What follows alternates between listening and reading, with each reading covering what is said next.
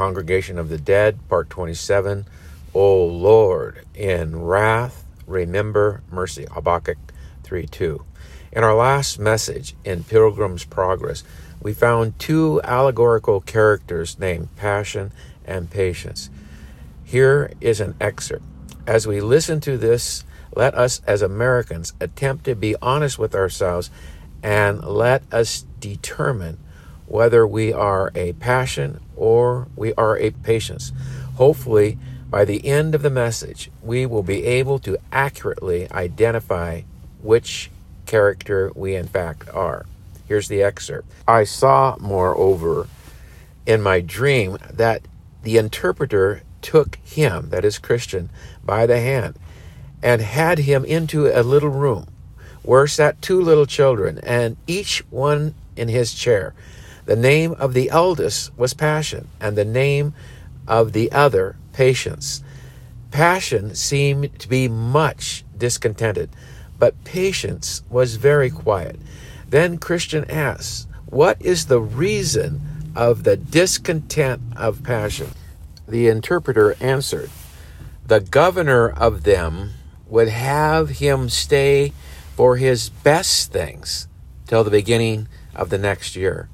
But he will have all now. But patience is willing to wait. Then I saw that one came to Passion and brought him a bag of treasure and poured it down at his feet, the which he took up and rejoiced therein, and withal laughed patience to scorn. But I beheld but a while, and he had lavished all away, and had nothing left him but rags. The rags are our fig leaves of morality, or our self righteousness to cover over our nakedness or the evil proclivities of our heart, making us look moral in the eyes of the world, but as an abomination to God. For with his eyes as a flame of fire, Jesus sees straight through our morality or our immorality to the blackness of our heart. Back to Pilgrim's Progress. Christian. Then said Christian to the interpreter, Expound this matter more fully to me. Christian then I perceive tis not best to covet things that are now, but wait for things to come. Interpreter, you say the truth. For the things that are seen are temporal, but the things that are not seen are eternal. Think about that. Things that are not seen are eternal, but things that are seen are temporal. But though this be so, yet since things present, that is, temporal things, and our fleshly appetite, that is, the evil desires of our heart, are such near neighbors one to another. So the evil proclivities of our heart desire to be satisfied post haste, that is, immediately. And again, because things to come and carnal sense, that is, the evil proclivities of our heart, are such strangers one to another. In other words, the evil proclivities of our heart do have no patience to linger or tarry or hunker down, but the evil proclivities of our heart want post haste fulfillment. They want to be fulfilled ASAP and have no desire to hold back, twiddling their thumbs or cooling their heels, but are hell bent in being fulfilled in an act of sin, wanting nothing to do with eternal things, and therefore things to come and our carnal sin nature are strangers to one another. But our sin nature is in love with things present. Therefore, it is that the first of these so suddenly fall into friendly relationship and that distance is so continually between the second so therefore our sin nature is very friendly to present things but our sin nature is stranger to eternal things or heavenly things are we a passion or a patience in waiting upon our Lord Jesus to reveal himself to us? Are we willing to settle for a false Jesus who is no more than a genie in our backpack? Or are we willing to wait for the real Jesus to reveal himself to us? Let us listen to Jesus in John 5, verse 43. I, Jesus, am come in my Father's name, and ye receive me not. If another shall come in his own name, him ye will receive. Another. Who is another but a natural man, Jesus, that we have formed into our own image and will freely receive? But not so, if it is the true Jesus. Only our natural man, Jesus, fits our agenda. He is our genie that we find via understanding and have stuffed him into our backpack and lug him around until we need him again, and then we reach back and pull him out of our backpack. We rub the bottle, and out he pops, and we then petition him to answer our prayer. After he has answered our prayer, he disappears back into his bottle, and we shove him back into our backpack.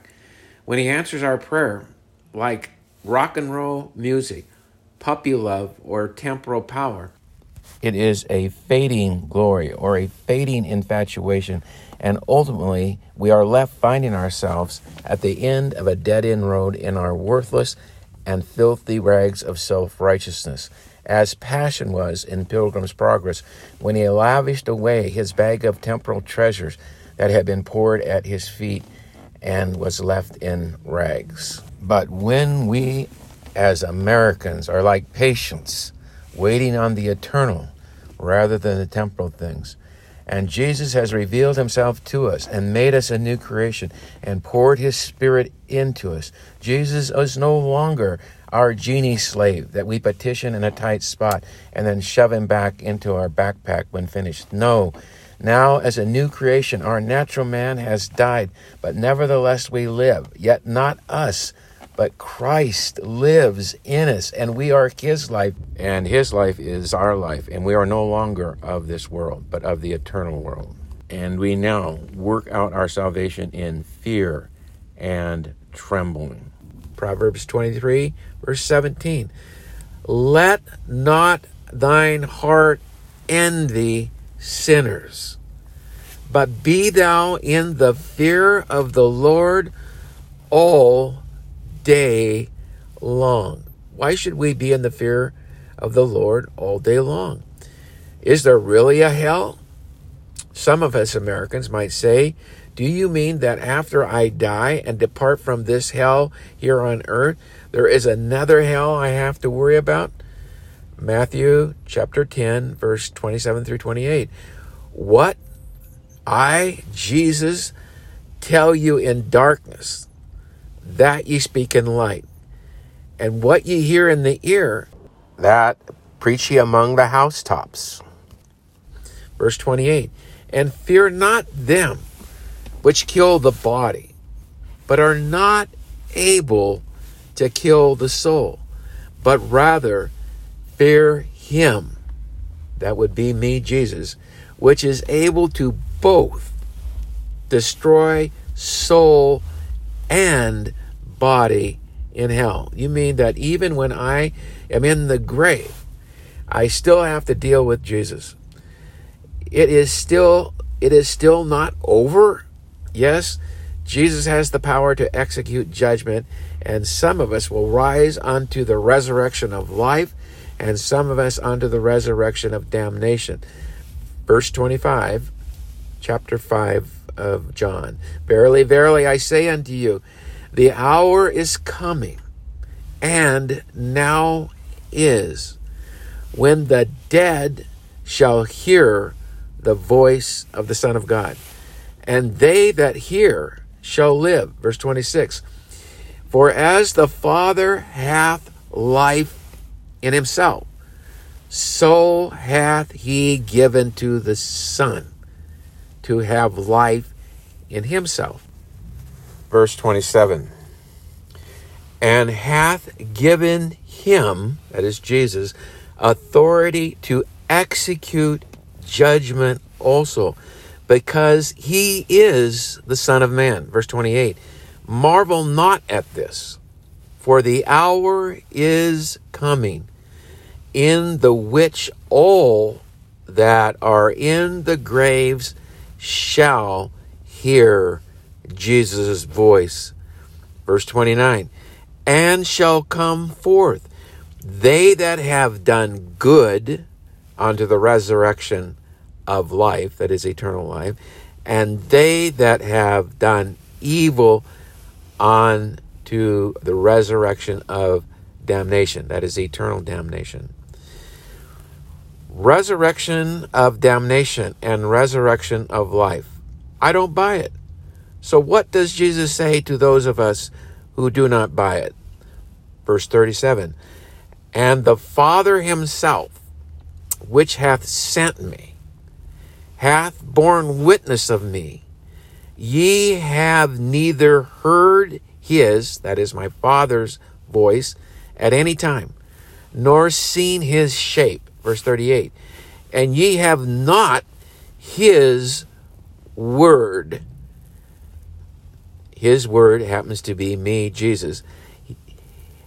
You have not his word abiding in you. That is, you do not have my spirit abiding in you. 1 John 3:24. And hereby we know that Christ abideth in us by the Spirit which he hath given us. Back to John 5:38 and ye have not his word for whom he hath sent, that is me, Jesus, him, that is me, ye believe not. Verse 39 Search the scriptures, that is, I, Jesus, command you, search the scriptures, for in them, that is, the scriptures, ye think ye have eternal life and they, the scriptures, are they which testify of me, Jesus. Verse 40, and ye will not come to me, Jesus, that you might have life, that is, eternal life. Let us suppose we were a paraplegic. Would we know that we cannot walk? Well, of course. So if Jesus was 25 feet away and he said, Come to me, could we the paraplegic come before Jesus healed us? Do we heal ourselves by faith and come to Jesus? Or does he heal us and give us the faith to come? How is it that these Jews who God, that is Jesus, was talking to were not able to comprehend that God was speaking to them? Jesus says, Moses predicted that I would come, and here I am, and you desire to kill me. Why is that? John 5:18. Therefore the Jews sought the more to kill him, because he not only had broken the Sabbath, but said also that God was his father, making himself equal with God. Could it be if God's own people who wrote the Bible wanted to kill him, that it could also be possible if God showed up today in America, we would want to kill Jesus. Jesus says to the Jews, Yes, I know that you are going to church, but maybe you ought to reread the scriptures, for the scriptures speak of me. And here I am the true Messiah, speaking directly to you Jews and you Americans, and you want to kill me. I'm sorry, but you have a man made Messiah through your understanding. But you cannot come to me, nor my Father, but by revelation, not understanding. Again, you cannot come to me, the true Jesus, by understanding, but only by revelation. Why do you think I have done all these physical healings, if not to portray that there is a spiritual counterpart to each physical healing that I do? When I heal a blind man, it is to show you that we are all born into this world spiritually blind. And it is I that must give you spiritual eyes in order for you to know who I am. When I heal a leper, it is to show you that we all have a leprous heart that must be washed white as snow before you can enter heaven. But the problem is that we don't know we are totally spiritually blind. We don't know that our heart is so leprous that without a heart transplant, we are on our way to hell. Now, a blind man knows he is blind. A leper knows he is a leper. A leper also knows he is helpless to make himself clean. A blind man also knows he is blind and helpless to make himself see.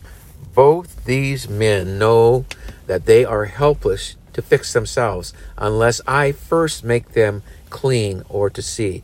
The only thing either one of them can do is to cry out for mercy in hope that I might heal them. But you Jews do not even know you are spiritually blind, that you have a condemned leprous heart. You Jews, and that would include us Americans, are lost and don't know it because you have a man made me. That is a man made Jesus. And you think it is me when it really isn't me. And instead of crying out for mercy that I might save you, you want to kill me. Yes, I do plead that you would come to me. Here is what I would say to you Jews and Americans. Matthew chapter 11 verse 25. At that time Jesus answered and said, I thank thee, O Father, Lord of the heaven and the earth, because thou hast hid these things from the wise and prudent, and hast revealed them unto babes. Yes, we are as helpless to save ourselves as a baby is to take care of itself. And that is why salvation must come via revelation and the gift of faith to believe with that revelation. Verse 26 Even so, Father, for so it seemed good in thy sight. Verse 27 All things are delivered unto me of my Father, and no man knoweth the Son the Father. Neither knoweth any man the Father save the Son, and he to whomsoever the Son will reveal him. Yes, I must reveal myself unto you at a time of my choosing. But I also bid that you come to me if you are heavy laden with the evil desires of your heart. Matthew chapter 11, verse 28. Come unto me, all ye that labor and are heavy laden, and I will give you rest. Verse 29 Take my yoke upon you and learn of me. For I am meek and lowly in heart, and ye shall find rest unto your souls. Verse 30 For my yoke is easy and my burden is light. But the fact of the matter is that you are not heavy laden over your sin.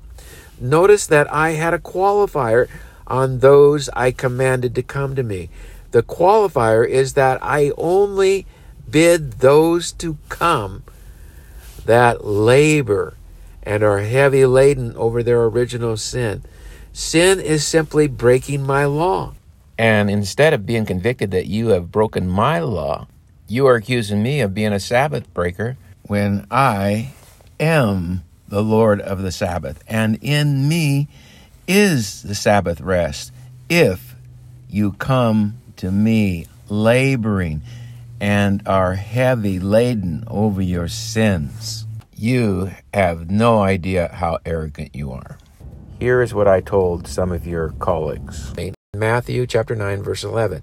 And when the Pharisees saw it, that was the local Bible teachers, they said unto his disciples, Why eateth your master Jesus with publicans, that is, tax collectors, and sinners? Verse 12. But when Jesus heard that, he said unto the Pharisees, They that be whole need not a physician, but they that are sick. Verse 13. But go ye and learn what that meaneth. I will have mercy and not sacrifice, for I am come not to call the righteous, but sinners to repentance. Yes, I would tell everyone that does not know how sick they are to go to a spiritual doctor called the Word of God, which in reality is me, and get a spiritual MRI. Yes, when you become heavy laden with the fact that you are a liar by nature, envious by nature, disobedience to my laws by nature, come back and see me. For I can assure you, my yoke is very easy. I will be able to reveal to you the exceeding sinfulness of your stony heart. And as a skilled physician, I will give you a tender, repentant heart of flesh transplant. Verse 39 I, Jesus, command you to search the scriptures, for in them, the scriptures, ye, that is, you, natural man Jews and Americans, think you have eternal life. And they, my scriptures, are they which testify of me. What went wrong? And you want nothing to do with me?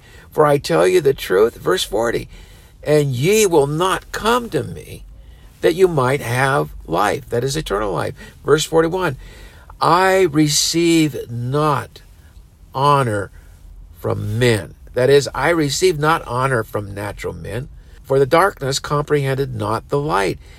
How could that be? John chapter 1, verse 1.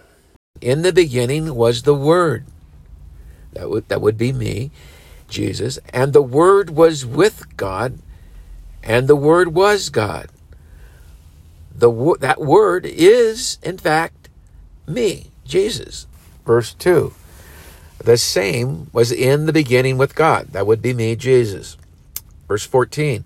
And the Word was made flesh and dwelt among us. Yes, I was Mary and Joseph's son. I am the God man. Verse 3 All things were made by him, that is me, and without him not anything made that was made. Verse 4 In him, that is me, Jesus, was life, and the life, that again is me, was the light of men. Verse 5 And the light shineth in the darkness. That would be you, natural men, Jews, and natural men, Americans. And the darkness comprehended it not. Verse 42. But I know you, natural men, Americans, and Jews, that ye have not the love of God in you. That definitely is not being politically correct. Why would Jesus say that these natural men, Americans, and Jews did not have the love of God in them? Answer Jesus knows that if we do not have the Holy Spirit abiding in us, it would be impossible for the love of God to be in us. For the love of God can only be shed abroad in our hearts by the Holy Spirit dwelling in us. Romans chapter 5, verse 5.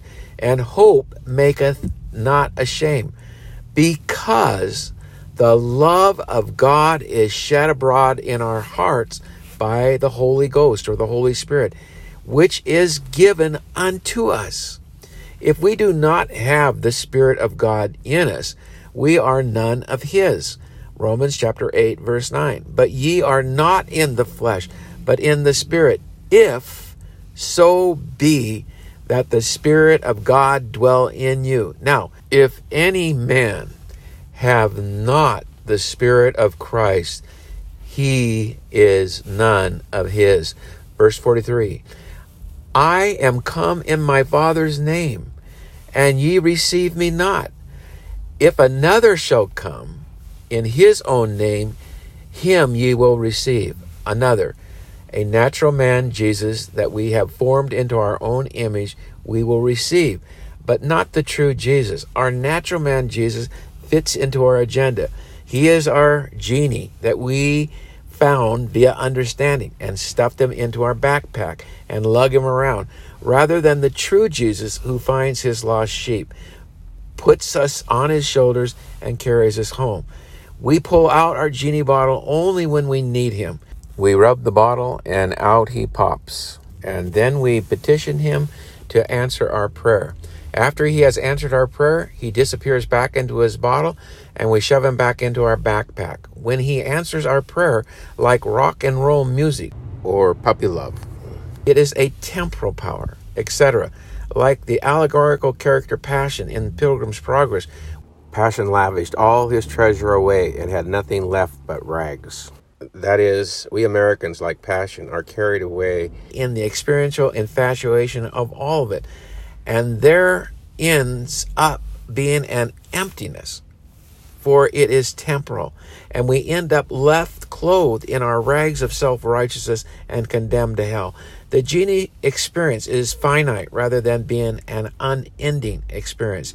That is, it is a fading experience rather than a long lasting spiritual love being constantly shed abroad in our repentant heart by the true Jesus, who relentlessly infuses us with his grace. Listen carefully to John Bunyan's portrayal of this infused grace in an allegorical format. Then I saw in my dream that the interpreter took Christian by the hand and led him into a place where was a fire burning against a wall, and one standing by it, always casting much water upon it to quench it. Yet the fire burned hotter and hotter. Christian then said, What means this? Interpreter.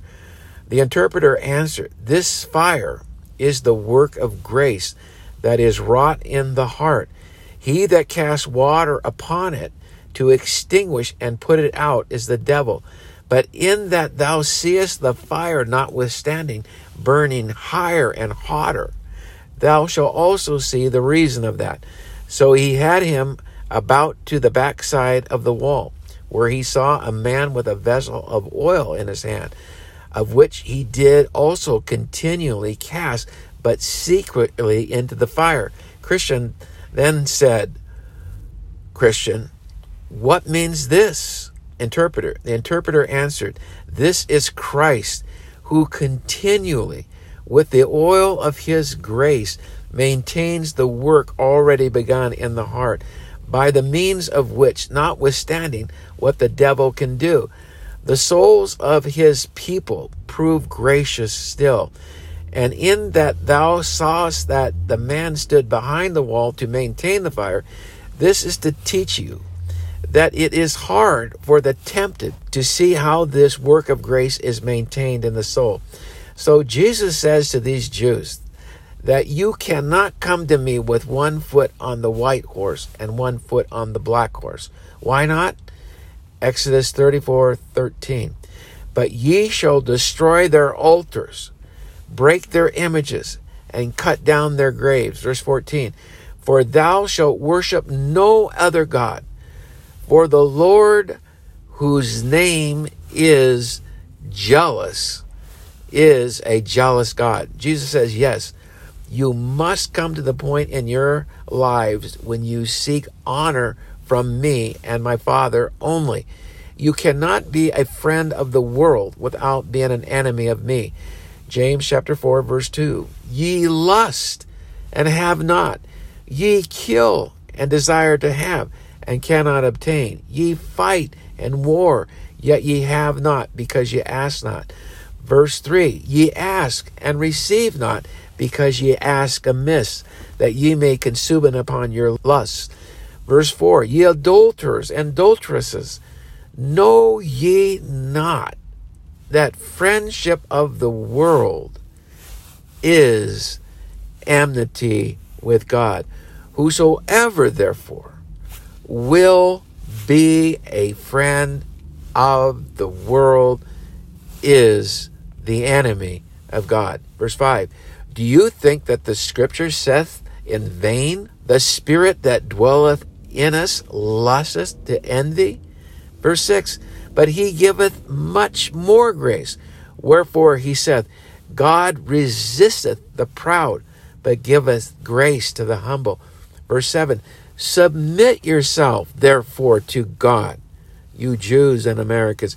Resist the devil, and he will flee from you. Verse 8 Draw nigh unto God, and he will draw nigh unto you. Cleanse your hands, ye sinners. Purify your hearts, ye double minded. Verse 9 Be afflicted and mourn and weep. Let your laughter be turned into mourning and your joy into heaviness. Verse 10 Humble yourselves in the sight of the Lord, and he shall lift you up. Now back to Jesus, verse 44. How can you believe which receive honor one of another, and seek not the honor that cometh from God only? Matthew chapter 6, verse 24. No man can serve two masters, for either he will hate the one and love the other, or else he will hold to the one and despise the other. Ye cannot serve God and mammon. Verse 19 Lay not up for yourselves treasures upon the earth, where moth and dust doth corrupt, and where thieves break through and steal.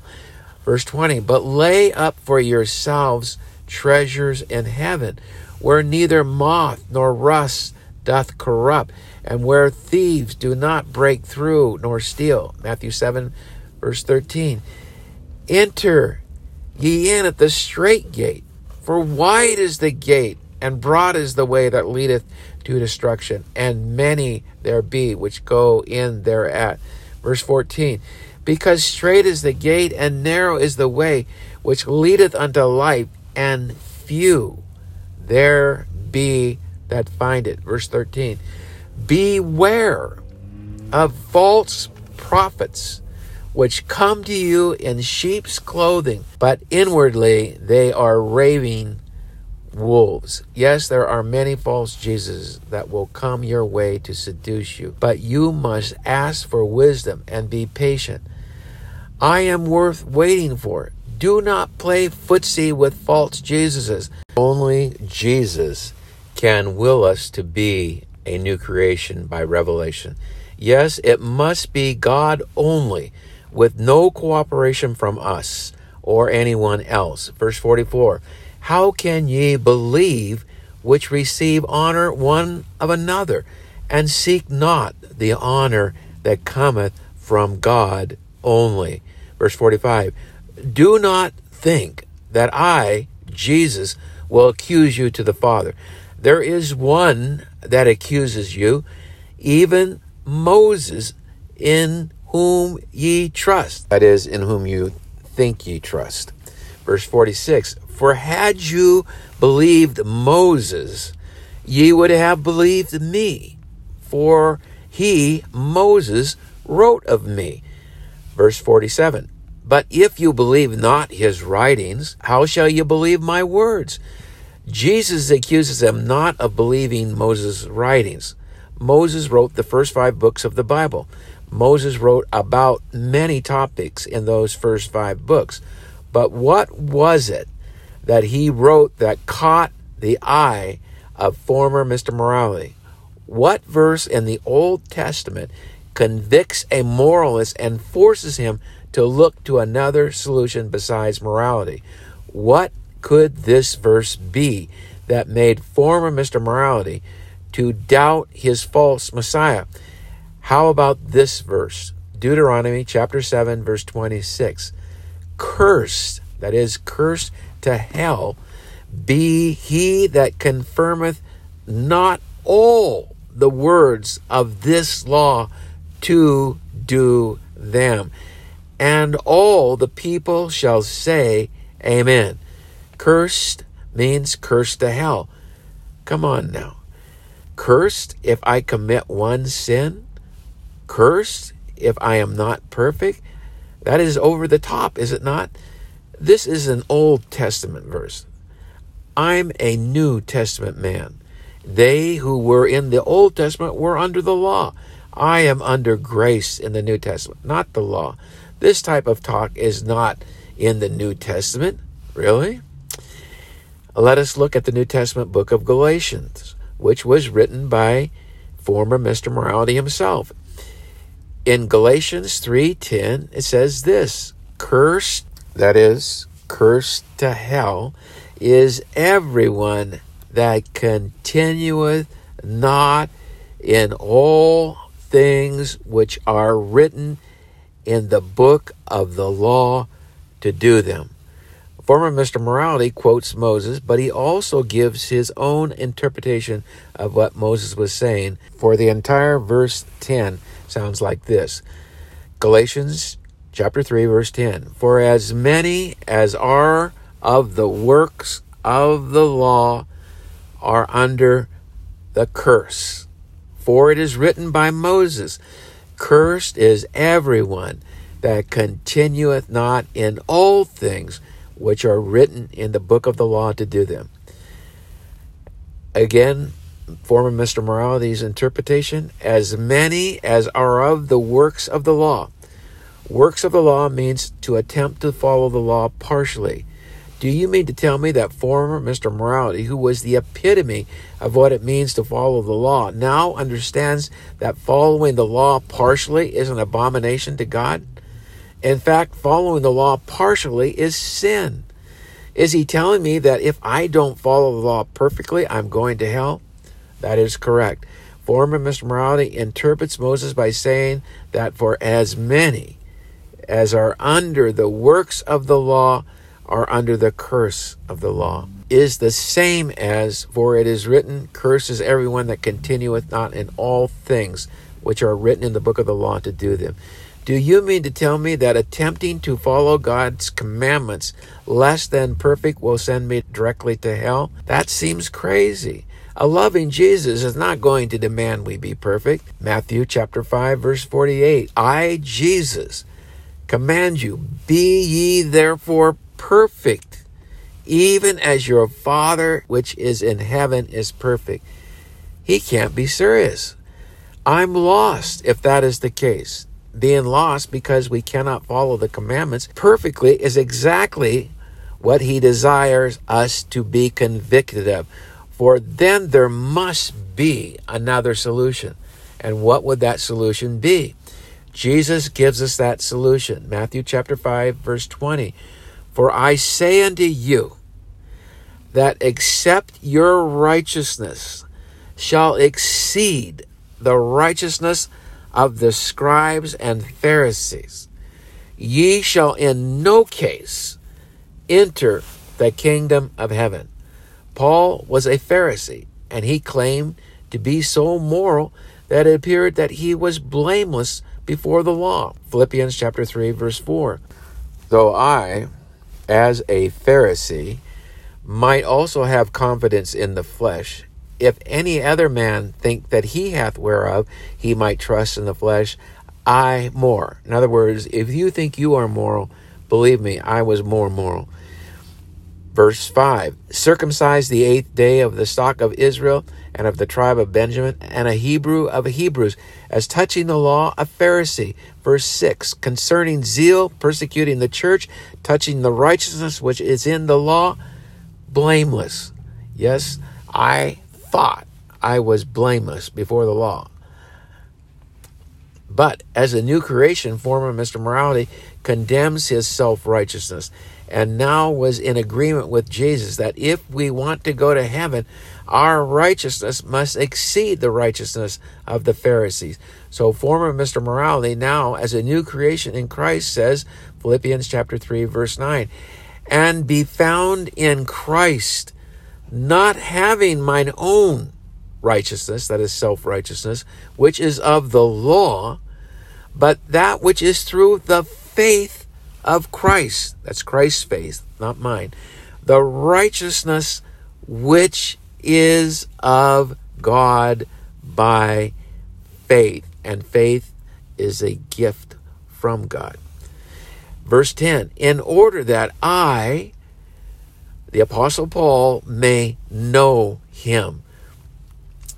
Former Mr. Morality, as a new creation, says he must be found in Christ, declothed of his immorality, and clothed with the perfect obedience of Jesus Christ, which he is assured of possessing as a get out of hell card free by the gift of faith produced in him by Christ.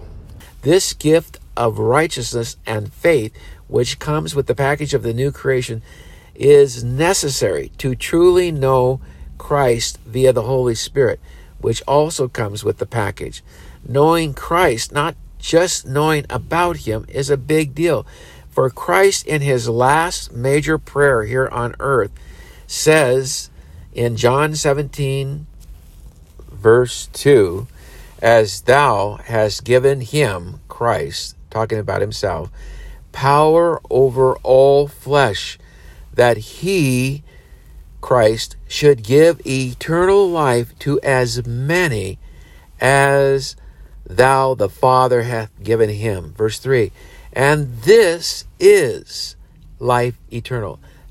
This is equal to life eternal, that they might know thee, the only true God, that is my Father, and Jesus Christ, that is me whom thou hast sent. John 5:44. How can you believe which receive honor one of another and seek not honor that cometh from God only? Verse 45. Do not think that I will accuse you to the Father.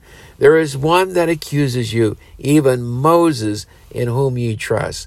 Jesus says, Look, you Jews want to kill me because I'm telling you that you are not true believers. If you were true believers, you would know that I am God, and you certainly wouldn't be trying to kill me. You don't believe me because you are blind to what Moses was really saying. If you really knew what Moses was saying, you would know that I am God. I would suggest that you go back and search the scriptures again. Verse 46 For had you believed Moses, ye would have believed me, for he wrote of me. Verse 47 But if you believe not his writings, how shall you believe my words? In short, if we don't recognize the true Jesus from the false Jesus when reading our Bibles or through preaching, we would not be able to discern if God was really God, even if he were here preaching in America today. Why? Because he can only be recognized by revelation, not by understanding. Former Mr. Morality makes this perfectly clear when speaking of his own conversion. Galatians chapter 1 verse 11. But I certify you, brethren, that the gospel which was preached of me is not after man. Verse 12. For I never received it of man, neither was I taught it, but by revelation of Jesus Christ. When in fact God, or Jesus himself, had taught him, the disciples taught him, and those that persecuted had taught him, yet he said that no man had taught him, for it was by revelation. Yes, it is important that we teach, but when the new creation comes upon us, it will be done in such a way that we know it was God only and not any of our efforts or any of the preacher's efforts. We will know it was solely God. No one, including ourselves, will get the glory, but God for our salvation. In fact, even a babbling false preacher can hit a few words of truth every once in a while, and God can take those words to bring about a new creation. A true preacher preaching a wonderful sermon overflowing with the truth may not be used by God to bring about any conversions. That is, God may choose not to take any of these words to bring about a conversion in that situation. However, that same preacher may preach the same sermon in another venue and will use it to save many. When it is the appointed time for each of the ones to be given to Christ before the foundation of the world to be converted, Christ will use whatever truth is available to reveal himself to that given one. John 17, verse 1. These words spake Jesus and lifted up his eyes to heaven and said, Father, the hour is come. Glorify thy Son, that thy Son also may glorify thee. Verse 2 As thou hast given him, that is me, Jesus, power over all flesh, that he, that's me, Jesus, should give eternal life to as many as thou hast given him. That is before the foundation of the world. In fact, what is the will of the Father for the Son? But to lose none of the ones given him before the foundation of the world. John 6 37.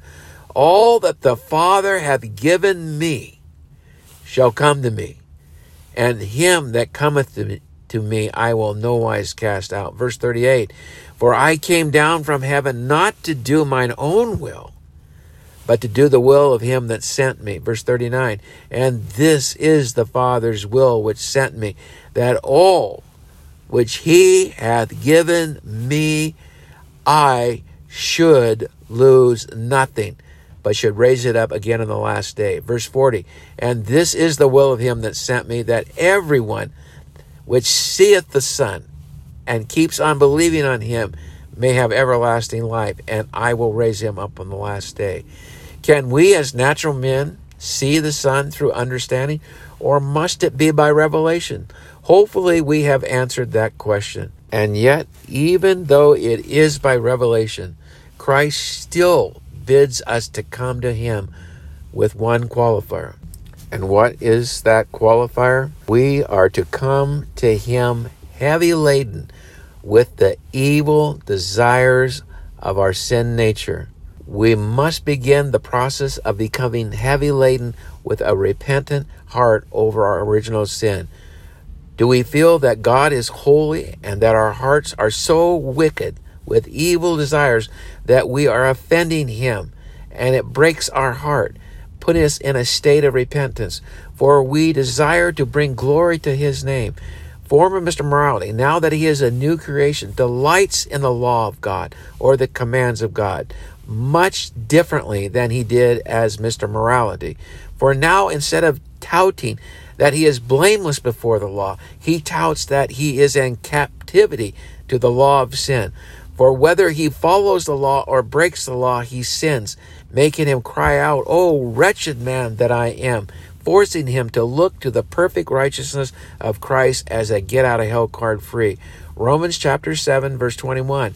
I find then a law that when I would do good, evil is present with me. That is my sin nature, the evil proclivities of my heart are always with me. Verse 22 For I delight in the law of God after the inward man, that is, uh, the new creation. Verse 23 But I see another law in my members, warring against the law of my mind and bringing me in captivity to the law of sin which is in my members. Verse 24, Oh, wretched man that I am. Now, this is the Apostle Paul who was saying he, as a Pharisee, was blameless before the law. Now he says, Oh, wretched man that I am. Who shall deliver me from the body of this death? Romans chapter 8, verse 3.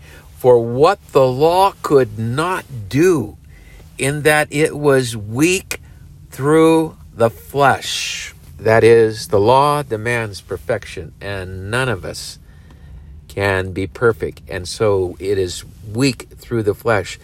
God sending his own Son in the likeness of sinful flesh, and for sin, condemned sin in the flesh.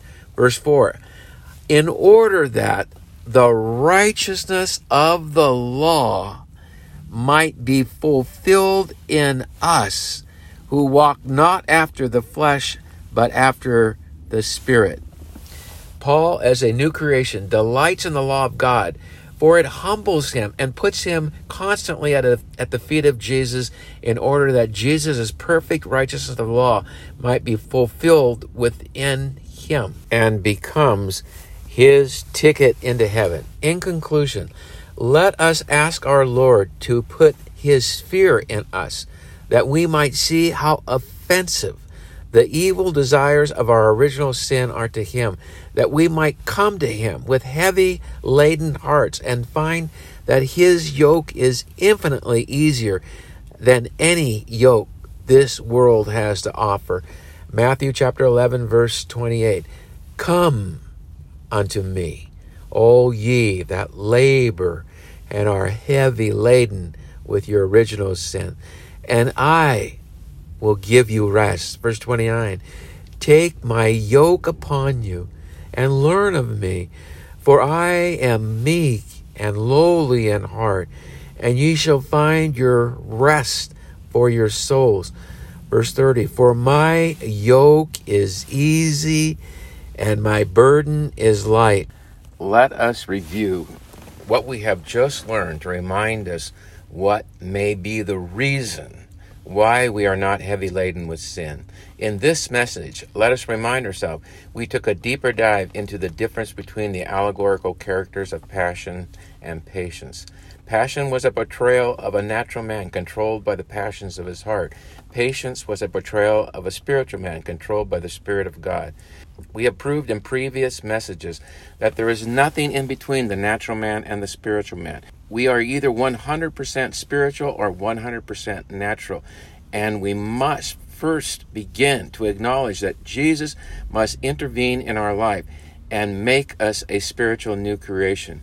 Common sense tells us that a man physically blind could not make himself see. All the blind man can do is cry out for mercy, that Jesus might give him sight, for he knows he is blind. Likewise, we are all born into this world spiritually blind, spiritually deaf, spiritually lost, and on our way to hell.